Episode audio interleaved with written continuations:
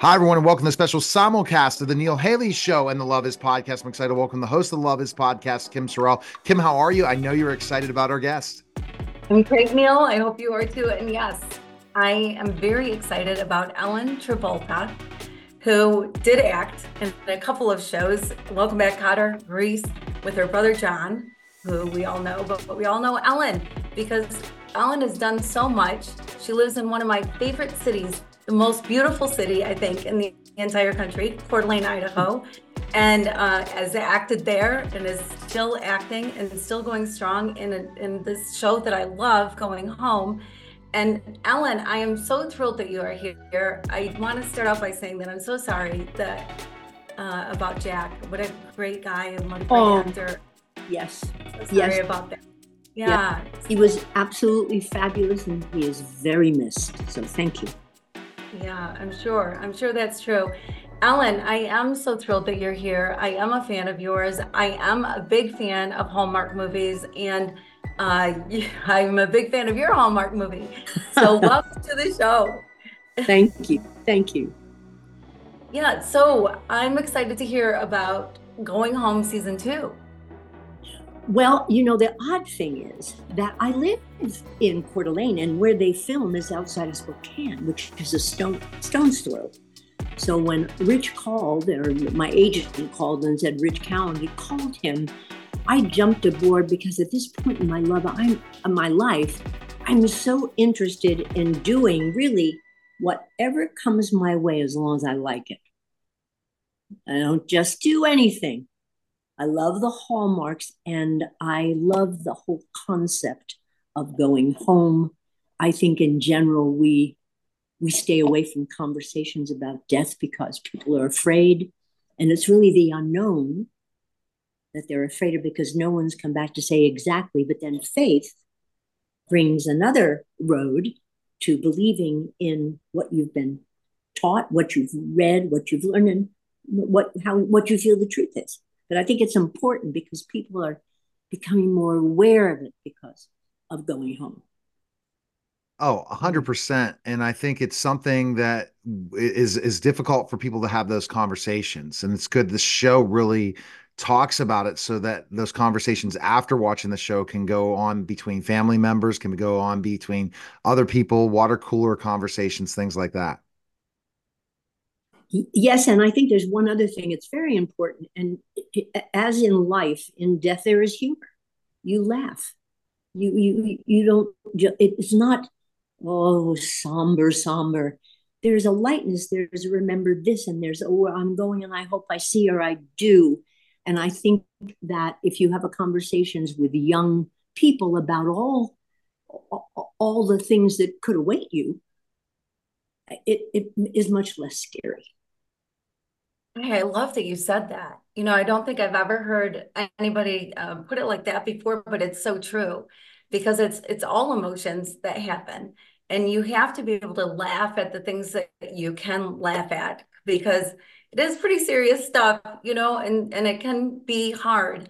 And I think that's one of the things that Going Home does such a great job of is really showing the whole range of emotions. You know, not it's not just all about sadness; it's about the families and what the families are going through and and and about laughter. I mean there there needs to be that. So i love that you said that. And laughter has been part of things that you have done things that you have been in in happy days as fonzie's um, aunt and uh Joanie and chach chach chach chach chachi right? Joanie loves chach i don't know why i couldn't spit that word out because i watched the show. But um humor is something you do Yes, yes, it is. And you know, even in the going home, Ida, the character I played, had a had a feisty side to her, and she didn't want her grandson to be alone. So, in on her deathbed, she was trying to hook the nurse up with her grandson so that she would not be leaving him alone. And it was wonderful. Um, uh, Cozy that played the nurse, and the lo- two lovely actors, and they were so wonderful. So we had we had some humor going um, and, and some hope and uh, a reason to feel that everything was taken care of when, you know, when in, in death, that everything was was okay. It, she she gave herself permission to go. Now, tell us about your character, Ellen. Uh, I don't. Well, I I think she's sort of a feisty lady who raised her grandson and who loves him. And I got from the script that they'd always just been together, and she knew she was dying. And the, only thing she was afraid of, what what kept her from going, was the fact that her grandson didn't have a partner. So when she tries to get the nurse and her grandson together, and it's working, and then you watch that she peacefully begins to leave, and she leaves. Mm. He has a problem with it, and then the nurse in hospice helps him. Mm, that's so beautiful. That's so beautiful. You know, when you see that happen with people when they're hanging on until a family member gets into town or they're hanging on until some event, something happens. And and I love that it's demonstrated that way, that this grandma had so much love for her grandson that she wanted to make sure that he was okay before she let go. And you you do it so beautifully. I just have to say, Ellen, um, you're you're so good at what you do. And the other thing that you do that I think is really cool is you do some local things, like you in Coeur d'Alene, this beautiful town. There's um, summer theater. There's a, a winter event, a Christmas event that I I think maybe last year was your last year, which is kind of sad. But um, it's got to be kind of cool to be able to do that. What is what's that like for you? Well, for me, it was wonderful because I was the producer, the director, the creator. I did, but I could have my family with me. So in a show, like one year, my sister was in it with me, my daughter Molly, my my granddaughter Lola. We were all on stage for that month. We entertained. We did 15 shows, and I thought, wow, this is wonderful. And Johnny would come, and and Joey and all the others came to see us. But what a great gift to be able to do that, to put people in a show that you love and that are wonderful and work together. No, absolutely, and it's just it, it feels great, and it feels great doing a, a, a program like this, and and making a difference. Is this a, a different type of character for you ever to play, Ellen? Like where you're in this this phase of life? Well, first of all, I've never been this old before you know. I'm going to be 85 in October, so oh, we're wow. not. You, but your energy levels through the roof for well, 85. what? You're how much? You what? Uh, it was it was fun to be able to uh, just relax into it and be there, be really in present time and enjoy. And it was indeed. I've no, I've not done. I, I've done some serious roles, but nothing like this and uh, and my one of my sisters said, "Oh, Ellen, maybe you'll reoccur." I said, "Annie, I die. I'm gone. I don't come back." Oh, I said, "That's what it's about: the dying, the passing." Mm-hmm. You know, you used the word hope earlier, and, and uh, when I watch the show, it is so hopeful. I mean, there there's so much about hope, and I would imagine when you get a script about a show that's all about dying or or you could look at it that way because they deal so much with death. And some shows i think some uh, directors some writers have been afraid to even broach the subject even even go there because um, will people watch it? Do they want to watch death? Do they want to see this? But there's so much hope like you said uh, you I, that's just so true. What what do you hope people will get out of your episode? Well, I I think ha one of the things that occurred to me was, you know what? You think when you're dying, you'd, you'd be self-centered. Where am I going? What's going to happen to me? But no, this woman was caring about her her grandson.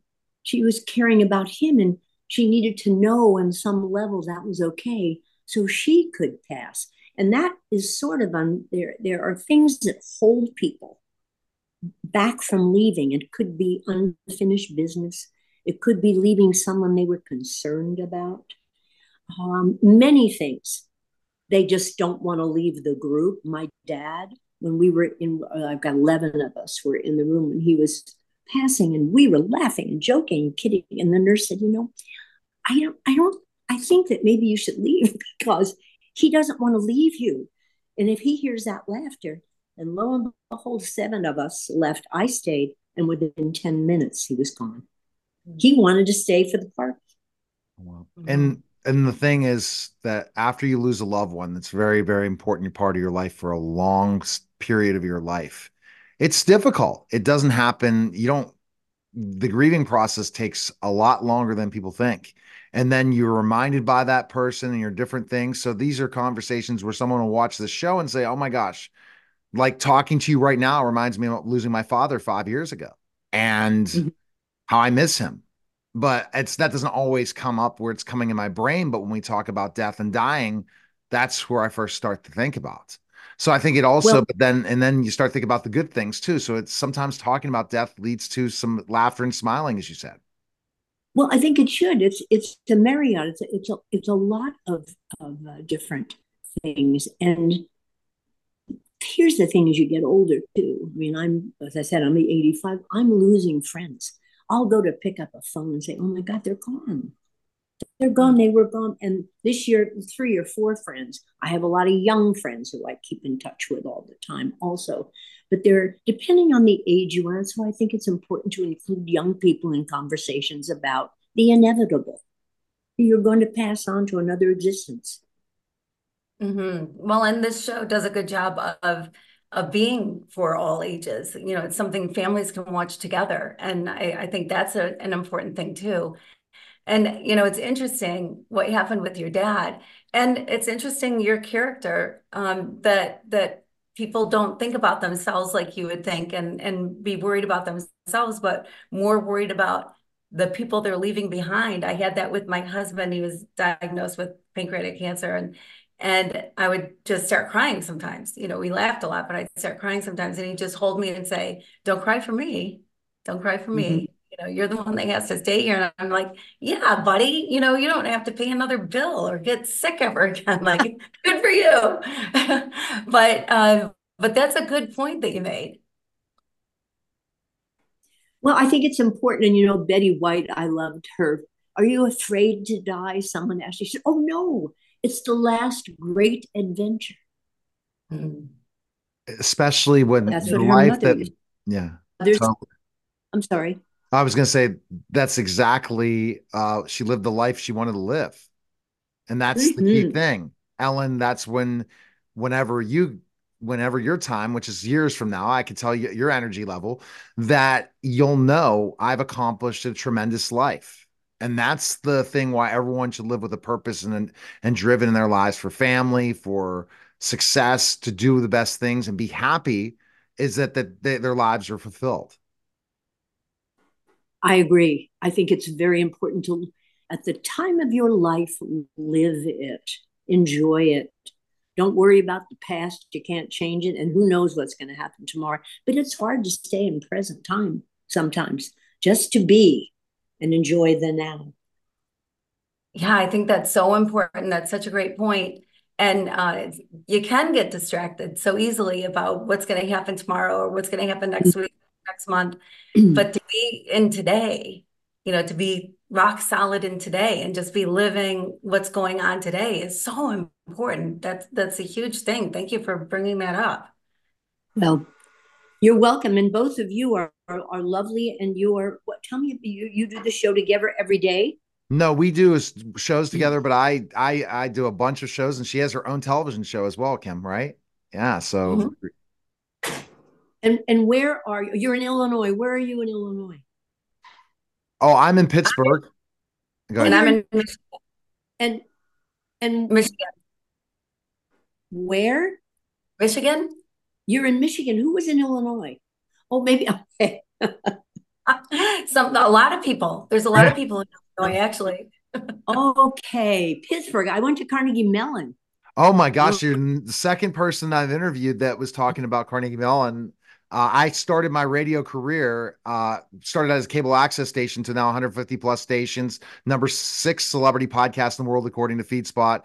But I started 15 years ago getting to do a pilot show at Carnegie Mellon, uh, starting out as education show. And I brought all these different people on and expanded it to where it is today. I'm not on in Carnegie Mellon University anymore, but I didn't go there. But I ended up uh, doing WRCT. So uh, there goes our connection. Yeah, there you go. And when I went there, it was um, a Carnegie Institute of Technology. The Carnegie Mellon came later. Awesome. All right. So everyone is now season two is available at Great American Pure Flix. Just check it out and check out Ellen's episode. And I appreciate it, Ellen. Best of luck. Love to chat with you again with another project. And thanks for coming on the show. Thank you both. You're lovely. It was fun to talk to you. Thank you very much. God bless you and Happy New Year. Happy New Year. God bless you too. All right. That was a special simulcast of the Neil Haley Show and the Love Is Podcast, guys. Take care. Hi, everyone, and welcome to the special simulcast of the Neil Haley Show and celebrity interviews live from the grotto with Greg Hanna. Greg, what's going on, man? How are you? Hey, I'm doing great, Neil. As you can tell, I am live on location at the Massachusetts Municipal Association annual meeting in Boston. I'm really excited, and I can't wait to talk to our guest. She's amazing, and I know everyone's going to love her. Yes. So we have Shahina Waseem uh, from Superhot, the spice world of pepper people, and a Guinness Book of World Records winner. Shahina, thanks for stopping by. I you're I've interviewed over 20,000 people, celebrities and everyone. I've never had a Guinness Book of World Record winner.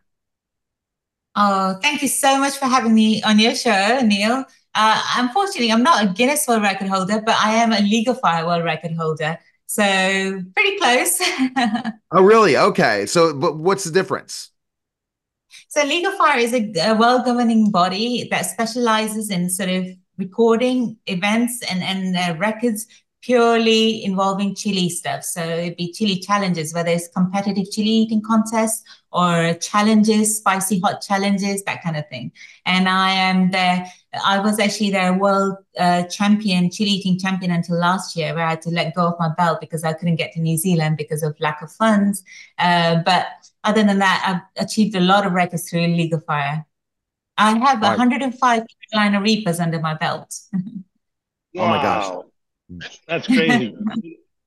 I have to ask, you know, I, I read about how you got into this and that you love cooking, and you love adding, you know, the complexity of the of the pepper to your food and all of that was really amazing.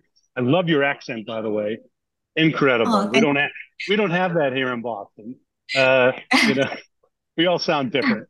Um, but what's the hottest uh, like heat rated chili that you ever had to uh, contest with?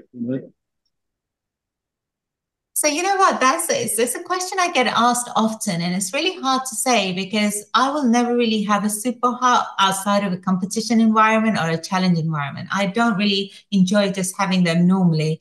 Um, so uh, the only time I ever have them is uh, uh, when I'm in a competition. And by the time you sort of get to the fifth or sixth round, all the chilies, with the heat gets you, so the flavors yeah. start to merge. But there is one that I remember really specifically because of the pain it caused me. Is a chocolate apocalypse that was grown by like a local UK grower, Sean Brown. And it's not so officially rated. So you wouldn't really know whether it was hotter than the Carolina Reaper, which, which was officially the hottest at that time.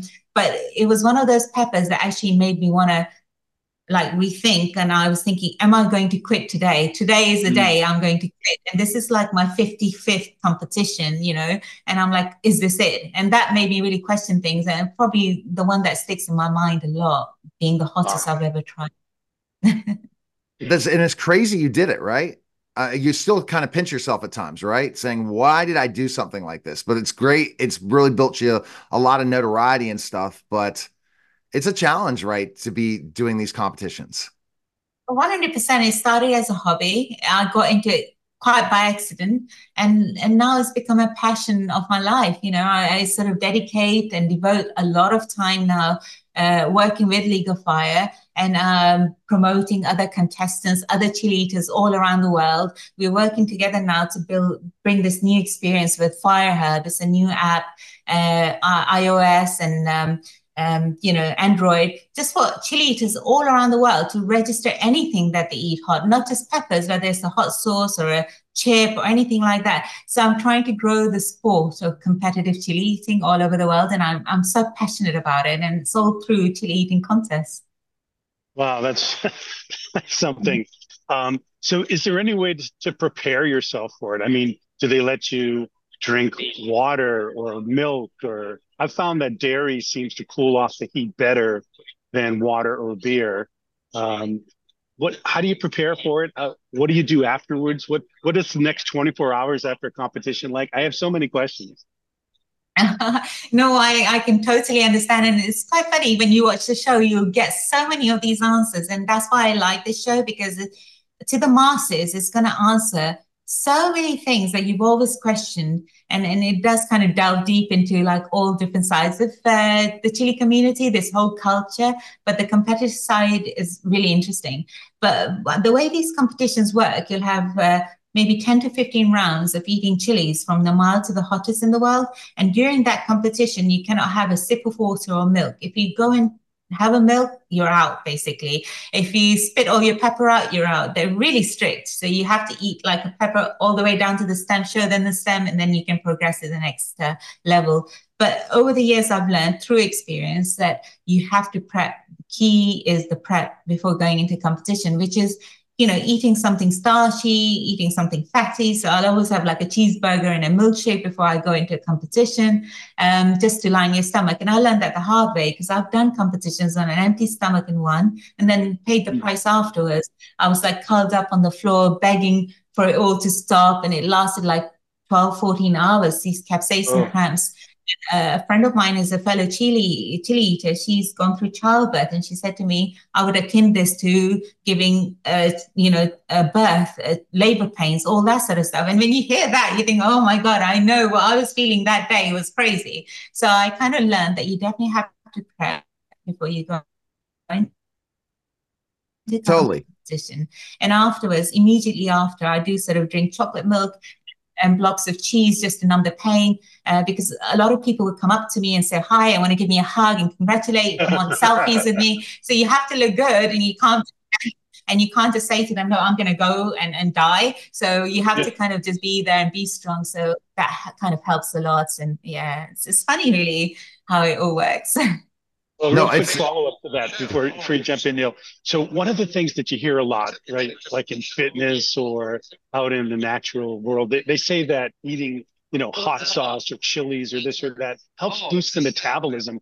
The, do you find that to be uh, truthful, or is there any validity to that in your experience? you know, I, I find like these scientific studies that you always see, I think capsaicin is good for you. So every day, a bit of pepper in your food with moderation is good for you. It's good for your blood pressure. It's good for your heart. It's good for your circulation. It's good vitamins. And I find that definitely 100%. Yeah, it will boost your metabolism. It'll give you a bit of energy. A lot of people feel an endorphin rush after they have a super hot. They'll be buzzing like you've just had an espresso shot or something like that. So definitely helps. All right. So let's talk really quickly about the show. And Greg has a final question. Super Hot, The Spicy World of Pepper People. It's available on Hulu. Explain what we should expect from the show, the series. Okay, so my God, this is going to delve into the chili community like never before. You guys are going to see the chili community from a really wholesome perspective, and you're going to see sides of it that people, you know, didn't know existed. So it's going to shine a kind of light to all different aspects and facets of the chili community, from the pepper growers to the competitive chili eaters to the hot sauce makers to hot sauce collectors. And it's really interesting. And I think it's something that's never been done before. This is a first of its kind documentary series. And I'm really excited for the world to get to know our culture and learn about us. Uh, it's, it's going to be so entertaining. I think you're going to be hooked from episode one. I hope so Fantastic. anyway. Fantastic. Go ahead, Greg, with your final question you ask the celebrities. Well, Shahina, this has been an absolute pleasure. You're amazing. Love this conversation. So let me ask you um, Shahina, tell me, what do you feel in life is the most important thing you've ever learned? In life? Yes. Okay, that's that's a great question. I like it. So in life, I, I feel like um, just actually like competitive chili side is such a big part of my life. So um, quite funnily, like sort of as I was getting bigger and bigger in the competitive side of uh, chili eating, there were a few occasions where I got of sort of got shut down a bit. People tried to stop me competing and things like that because they didn't like that I was winning all the time and stuff like that. And it kind of really demoralized me and wanted me to make, uh, you know, wanted me to almost made me feel like I wanted to quit. I didn't want to continue anymore because of that sort of negativity. And then what I learned, that lesson I learned from that was no, you know, you shouldn't bow down to these people. You shouldn't just give up on your dreams. My goal is something. I've, I've set myself a goal of 100 wins and I'm going to achieve it. So I'm not going to let this minority of people bring me down or stop me from achieving my goal. So my lesson in life that I learned was that be strong, be focused, and chase your dreams and look at me now you know after all that sort of negativity and stuff i'm going to be in a hulu show and, and people are going to learn about me. So that's where it's got me that motivation, that dedication, and that lesson in life, really. Love never, it. Thank you. Never, ever give up in your dream. That's all I'm going to say. Eh, and you, you might see things aren't going the right direction, but guess what? That's just a blip. You don't see the final yeah. Product. And there you go. And your final product or your first of your next level things is go check out Hulu on January 22nd. It'll be available. Shahina, I appreciate it. Thanks again for stopping by. And again, Greg, thank you. Yeah, you're welcome, Neil. Thank, thank you. you, Shahina. It was a real pleasure.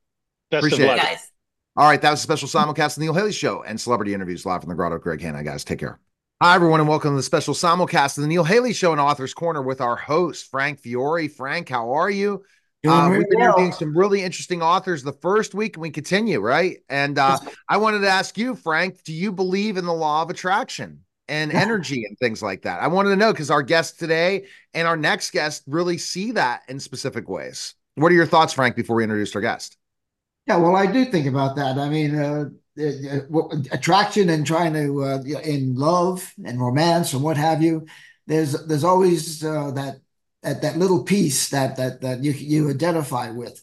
And I know, I mean, I look at people and I say, and right off the bat, which you shouldn't do, but there is, you can see that, hey, I can connect with that person or not. So yes, I do believe there's something to, to that, to, to, that theory. You think there's something to it, and how much do you? But you're not really into that spirituality, and I truly am.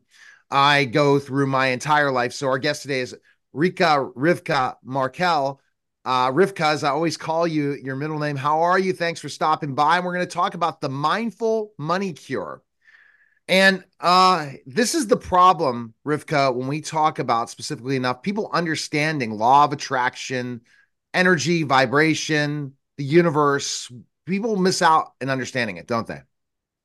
Well, I think everybody understands what they want to understand. You know, it's like um, it, it's a real thing for many people. And I truly, just like you, believe in the law of attraction. It doesn't mean that I understand the same, that I understand it the same way that most people understand it. Because it is like some of them, for some of them, it's like woo woo. And for other people, it's like, well, this is how I live my life. Yeah. define woo woo. And then I'm going to have Frank ask a question. What's woo woo? Because I don't understand the woo woo because I think it's uh, I might be on the right track, but I want to hear what your definition of woo woo is. Okay, so woo woo means that people think it is not a real thing, that it doesn't real. That's not a law. The law of attraction is not a law. It is not real. Like you can think about cer- certain things all day long, it is not going to happen. You cannot attract anything you want. So a lot of people are in that state. Let's say 99% of the people don't believe in the law of attraction, which is fine. But once you start to understand how that thing works, your life becomes pretty interesting. Good, Frank. For your first question about the about her book or herself. Well, first of all, I'd like to have some examples. If you give me an example of the of the law of attraction and process. Okay, so the law of attraction states that like attracts like. So it says that your thoughts create your reality. So whatever you have in your mind, that is exactly what's going to happen in your life. So if you are thinking, you are you are creating 24/7. Your thoughts are creating your reality. And now you can choose. If you are having good thoughts, then you're going to have good things in your life happening. If you are thinking negative, stuff, then your life is going to be a little bit more challenging. And it is what um, Henry Ford said in, in last century says, no matter what you believe, if you can do it, you probably will. And if you think you can't, you probably can't. So it's whatever you think is true, that is exactly what you're going to attract in your life. Now, in your book, you talk about the five step blueprint to harmonizing spiritual and material success. And what what are they? What are what are these? What are the five steps? Well, I think it's a long thing to go in there, but what I truly believe is that a lot of spiritual entrepreneurs that they are very um, they, they're a little afraid to ask money for what they are doing. So let's say energy healers or uh, spiritual teachers, they feel like they cannot ask any money for what they're doing. So that's why they need some help here. They need to get over that and they need to figure out first of all is that true? Is that the reason? Like the first the first step is acknowledging is this true for me? Am I blocked in my abundance, in my wealth because I have a limited belief that I cannot um, ask money for my services. So then they have to like the first is acknowledging like what is it exactly that is holding me back?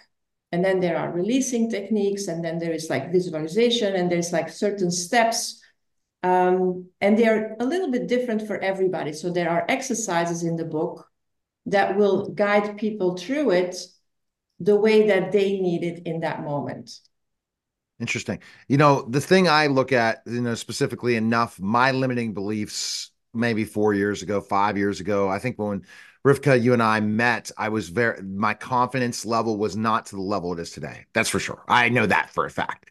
And I think it's because of the limiting beliefs and who I was surrounding myself with and people and different things and circumstances and situations.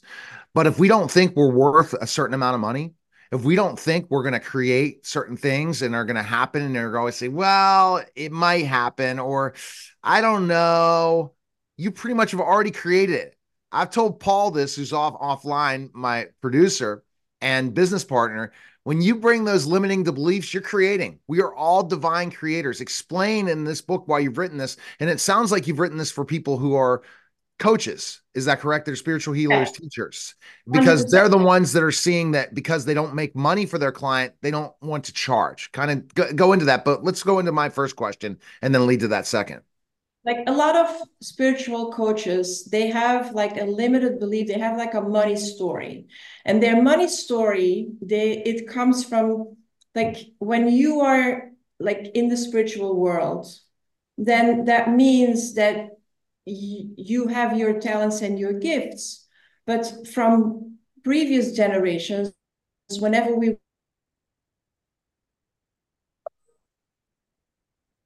she froze for a second yeah. We were going great. We were like in the religion um, for religious reasons. Like there was like a blockage. It, it could not, like that was like a no-no. Like when you were a priest or you were a nun or whatever, you were in the spiritual world, but you could not charge for that. That was not, that was not done. Or when there's other blockages, like from people in previous lifetimes, of course, you have to believe that that's also one of the one of the blockages that we go back to previous lifetimes. So what is that money story? What, what are you carrying over from previous lifetimes? And there's also your our ancestors. I, for myself, and that's maybe for Frank an example, because I'm speaking out of um, my own life. Like in my lineage, all the women, like my mother, my grandmother, her mother, they were all what I call full-time volunteers. So they were working for their community all day long and they never got paid one penny. So that's my lineage. So I felt when I was starting to, to help people that, yeah, I, I was a full-time volunteer. I was working really hard. I had a lot of people that asked me, can you please help me? And I, and I tried the best to best I could. And I was like, I cannot ask money for that. But it's, and then I realized in my lineage, all the women, they were full-time volunteers and we're going to change that. And I did. And I'm happy for my kids because now they come after me and they don't have to deal with that anymore. So once you can cut it out, it's for everybody good. You in your book, it's called Mindful Money Cure. Uh, yeah. In you know, in 30 seconds, what is the mindful money cure? Can you expand on that? Well, it, it is a it is a money cure. You're going to cure your money story. and you're going to do that mindfully. Like it's a mindful money cure. It means like you don't, you're not going to become because you are a spiritual teacher and you're going to let go of your money blocks. You're not all of a sudden going to become like a, a shark who is going to overcharge and who is going to um, like go to the other side. You're going to do it in a mindful way. You're going to deal with your money story and you're going to cure it. Okay. Yeah, and and that's and that's the, the, truth. We're looking at you look at particular things, uh, Frank, and our subconscious controls our whole life. It controls everything. And you can look at it in a lot of ways. The most successful athletes, the most successful entrepreneurs, the most successful people have great mindset that they believe they can do it. And that's uh, a, a, a multiple thing. But also, we could believe we can do it, but our subconscious is telling us something different. There's a lot more to the subconscious that other people call woo woo, and I don't care. And I know it works, and it and trust me, it does. And if anyone wants to see, they're going to see my life change in tremendous ways in the next years because of it, because of the special secret, as they call the secret. But when you talk about specifically enough, if people go out and say, I can accomplish this, I know I can create this, I'm going to create this, they're the most successful people in the world. Bottom line, they had an idea, they created it and developed it. But if they had anyone else that's the naysayers around them saying them, hey, I can't do this. I'm not going to be able to do this. I'll never do this. It will come into your mind, in your subconscious, then to go into your conscious, and then you will have limiting beliefs that you won't be able to do it and you will never accomplish it. Correct. That's it. That's in a nutshell. And, and, and there is also way more to it for sure because it's oh, not like it's just the beginning. You need a coach like Rivka to be able to guide you, especially if you're into this and you want to help people and help people through this. But Frank, any so have you ever been introduced to the law of attraction in a real way like you've gotten today? First time? First time. First uh, time. Uh, that's amazing. I usually don't, that's usually not my audience, the people that are not really into this. It's like where There's I a lot more than into it than yeah. you think, Rivka, now, where but I go ahead. In, where I step in is usually the people that are working with the law of attraction, and all of a sudden they walk into a wall and it doesn't work anymore. And they first they had really good results, and they started to work with it, and they changed their um, they changed their thinking, and and they got rid of a lot of limited beliefs, and they changed their paradigm, and all of a sudden it doesn't work anymore. And so they did the affirmations, everything, and that's where I come in when it doesn't work anymore, because that's where you have to start really digging deep and letting go of all the stories. And now we're talking about the money story, but it could be a health story, it could be a relationship story.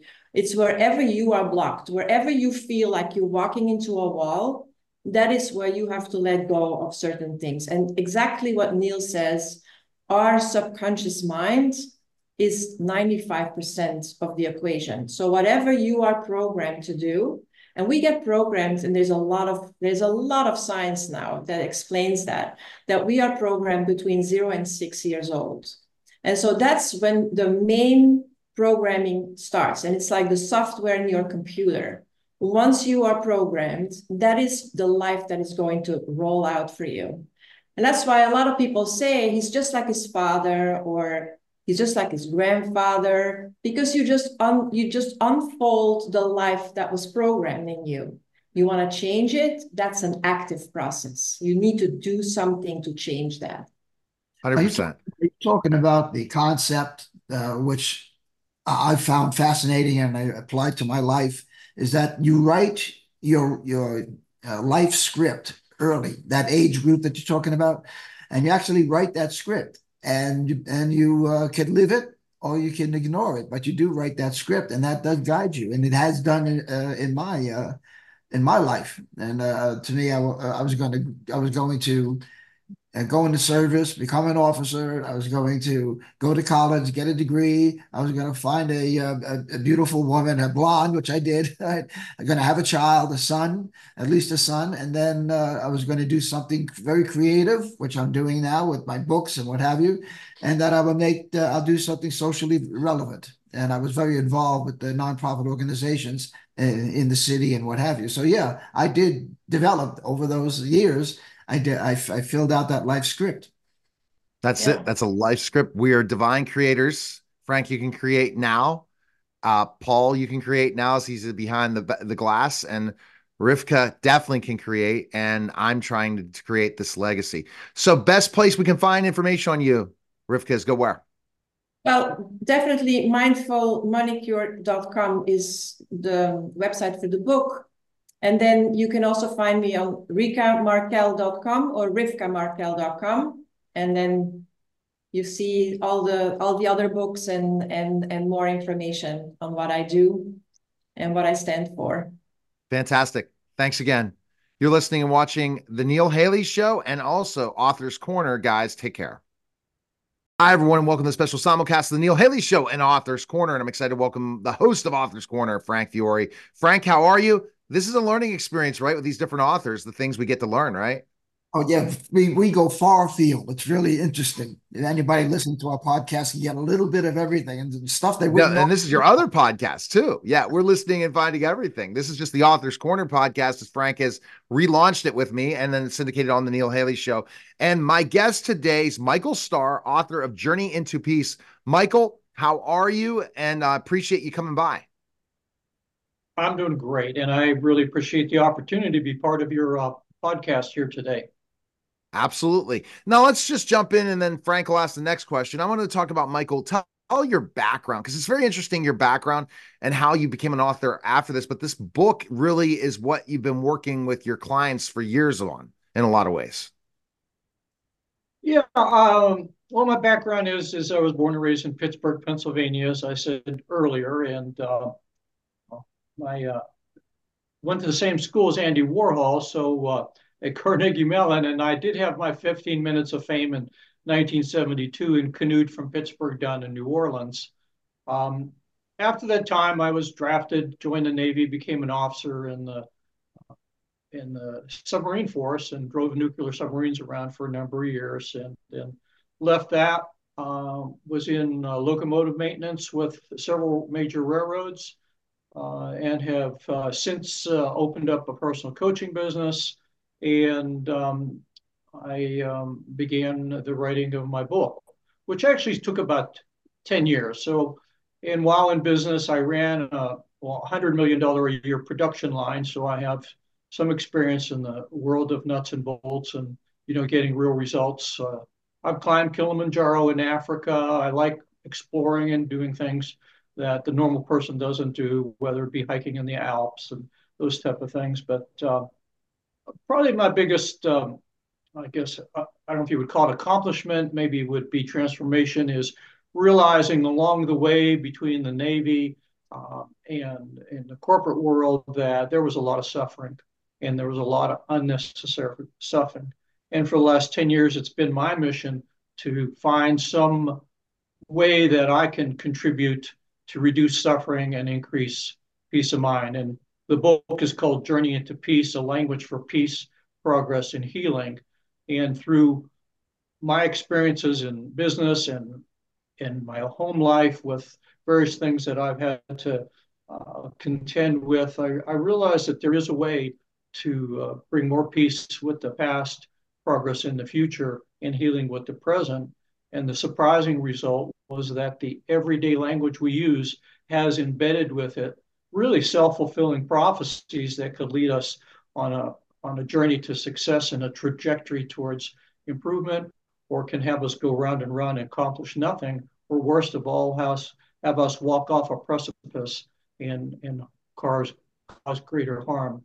And I would say, particularly what I've seen in the last decade is uh, there's just a tremendous amount of suffering and division in our country that is unnecessary, and it's really being fanned on by tyrannical speech, uh, weaponized language, um, and that uh, this is my contribution as an antidote to begin the healing in our country uh, when we're at probably one of the worst periods that I've seen in my 73 years of uh, divisiveness and just the demonization of people who think differently than we do. Well, don't, yeah, you, don't you believe uh, that uh, that that the different people think differently. I mean, look at what's going on in this country. Look at what's going on in the world. It's almost like it's impossible to talk to to someone that uh, uh, that that's in opposition to you. They have a certain brain set that they can't comprehend your position, and I'm talking about both sides. I mean, is, what does why is what does language have to do with that? How do you break through to somebody in order to if you want to have peace, right? How do you break through to your opposition that doesn't want peace or does or thinks that you're the you're the cause of the uh, conflict in the situation? Well, really good question, and and I would say that it begins with uh, really interacting with people one person at a time. I would hope that you, um, uh, Frank, is that your name? Yes, uh-huh. Frank. That I could convince you that by improving your language, you could be more effective in inter- interacting with other people.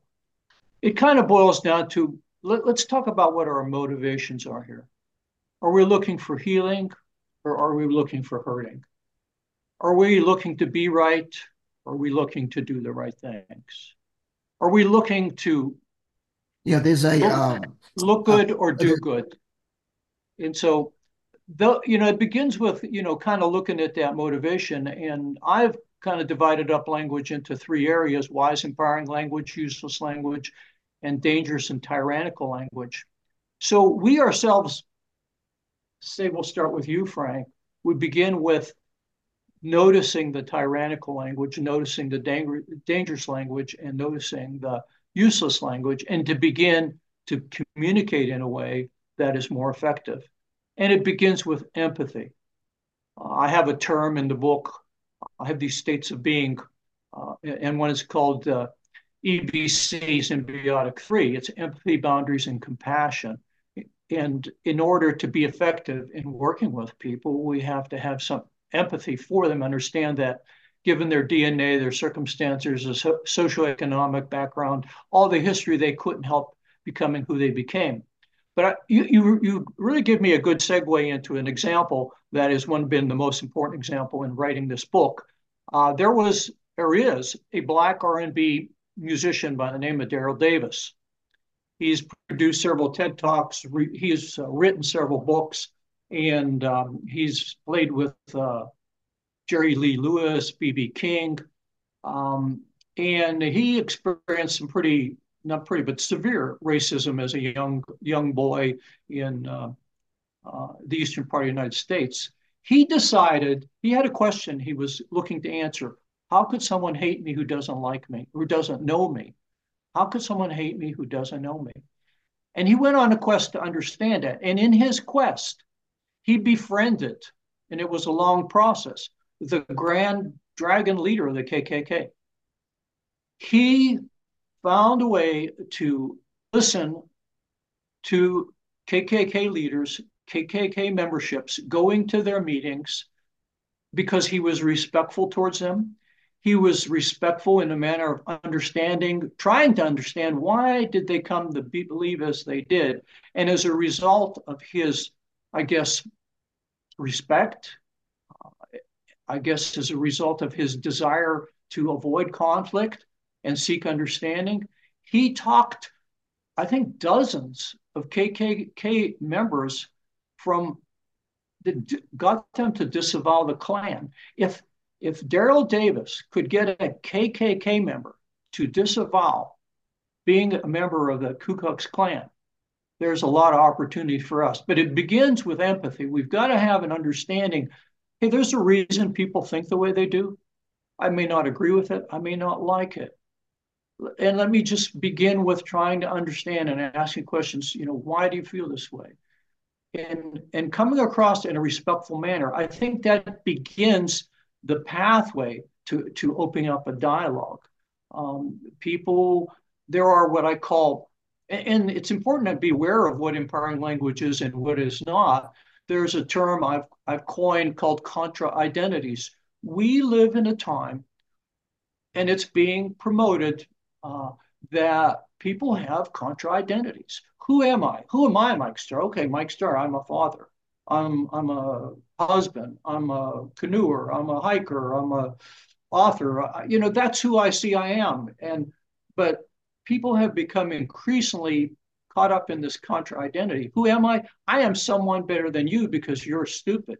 I am someone wiser than you because you're you're not too smart. I am a moral person because you're immoral because you are a whatever. You are a racist or you are a libtard, whatever it may be. So we have this growing trend that's been promoted, um, uh, uh, sadly, uh, tragically, that people are identifying themselves in contrast to someone else.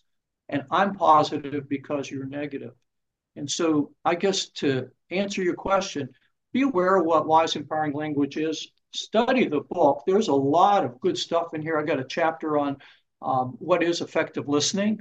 I've got a chapter in here on healthy relationships enhance um, and understanding and seeking to understand why people are the way they are and treating them in a um, respectful, kind manner.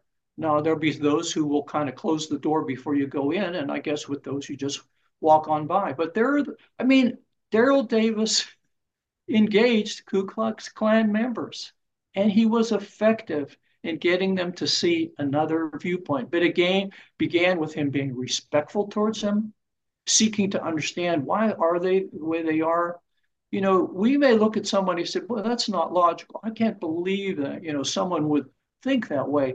But maybe the wiser approach is I wonder why. What would cause them to look at things the way they did and have that empathy for them and compassion? I think that begins to open a door up for effective communications and dialogue. Yeah, interesting. Definitely, uh, and I definitely uh, think that, and in a lot of ways. So, who are the people that you think are best to read your book? Like, who who are you? Who who the are the ideal people they can learn from? Uh, the I, thanks for, for for asking. I think the ideal people are, first of all, people who are looking for a better way. People are looking to reduce their suffering. People who are looking to heal. If you're a person that says, hey, I would like to help heal, I'm not interested in hurting other people. I'm looking to do the right thing and not being right. I'm look looking at doing good rather than looking good.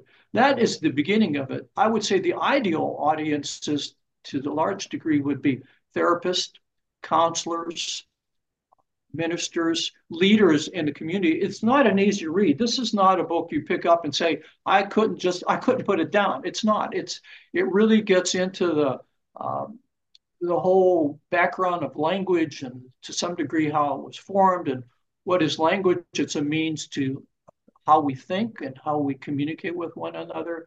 But it does begin with someone who has an open mind and says, you know, I have not reached the absolute truth about reality. I'm willing to look at another perspective. And I have a, a term in here called LEAR, the legitimate, empowering alternate realities, and being open to the fact that my current reality, there may be a, a wiser reality that's more empowering. So if you're looking to reduce your suffering, if you're looking to heal and help others, particularly leaders like therapists, religious leaders, counselors, parents, uh, there's a real great roadmap in here in terms of trajectories you could take to not only help others, but it begins with ourselves. I, in my business, I occasionally do counseling with couples, and my experience is the greatest issue that stands in the way of effective relationships is people are not happy within themselves. Somebody in that relationship is not happy within themselves. This is a way of learning to understand how to have compassion for yourself, how to get past feeling bad about things in the past, and heal yourself. Because if you're distracted, if you are unhappy with things, if you're angry, it's like the old saying if you're laying down, how can you pick anybody up? How can you lift somebody up? So, uh, that's a long winded answer to if you really have an open mind and want to find yeah. a different way, you're frustrated about the state of the nation, the state of your your life and communications, your relationship with your significant other, it's I think would be a very helpful tool. And Michael, it's important. The words we say really mean something in a way that's going to lead somebody to either being happy, sad, or angry. it's what we say in communication verbally, the way we say it in front of people, you know, via Zoom or on the phone, uh, and also emailing, texting. That language that we have to understand that words really make are meaningful for people, and they can hurt or help. Absolutely, and sometimes it's the simplest words. Like I talk, I have a whole chapter on the poison of stupid and how stupid is such a tyrannical word. I begin the book in an introduction about my little um, rescue dog, Rippy, who's a Chihuahua. And when we first got him, I turned to my wife. I says, "Honey, this is the most unfriendly dog we've ever had." And my wife said, "Just be patient." Well, patience is a useless word, and I explain in the book why that doesn't take you anywhere. It's like forgiveness; those are not doable verbs. And the unfriendly word is a toxic word. And I thought about it and thought about it and says, hey, different perspective. Rippy, who's a rescue dog, is anxious, he's fearful, and maybe baked into his DNA is this fearfulness, etc.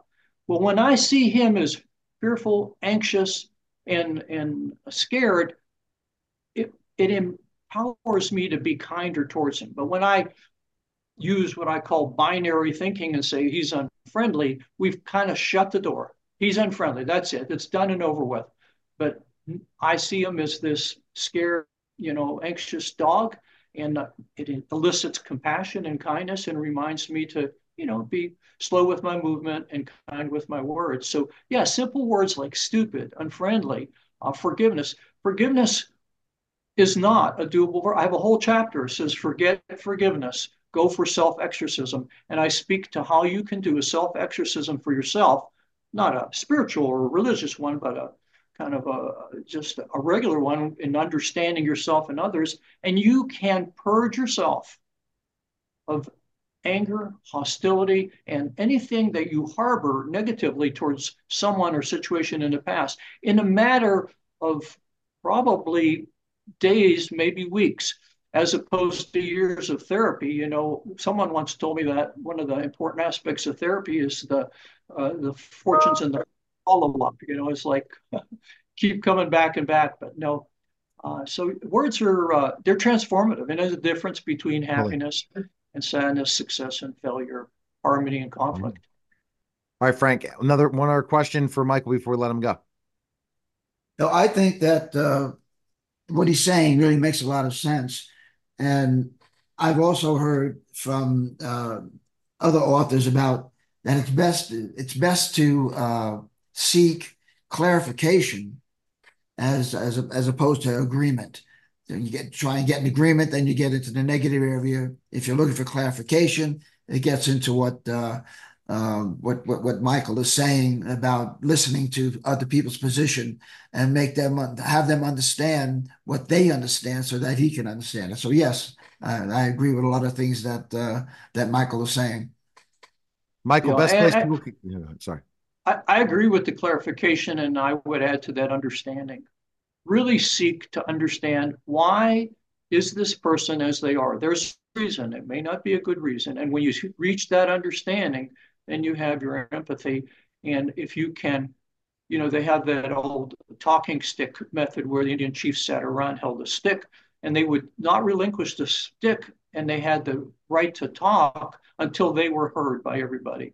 So when you have understanding and you communicate, I understand you, I get you, I may not agree with you, that is where it transforms. That's where the door opens. And people are they are desperate. They are so thirsty to be understood. Hear me, understand me. Here's what I have to say. And if you can convince them, I understand you. I get you. I understand you are the way that way. And I, I can see why you feel that way. Then the door is open to communications. And that's where, you know, the understanding and uh, compassion lead to building healthy and effective relationships. And you're in a position maybe to be a little bit more influential. All right, Michael, best place people can find information on you, purchase your book, and learn more about you. Where can they go? Thank you. Well, Journey into Peace, a language for peace, progress, and healing. Just uh, look on Amazon, Journey into Peace, Michael M. Starr, and um, make a good gift to someone who's uh, doing a little suffering themselves also. All right. Thanks again, Michael. Appreciate it. All right. That's Thank special simulcast of the Neil Haley Show and Author's Corner, guys. Take care.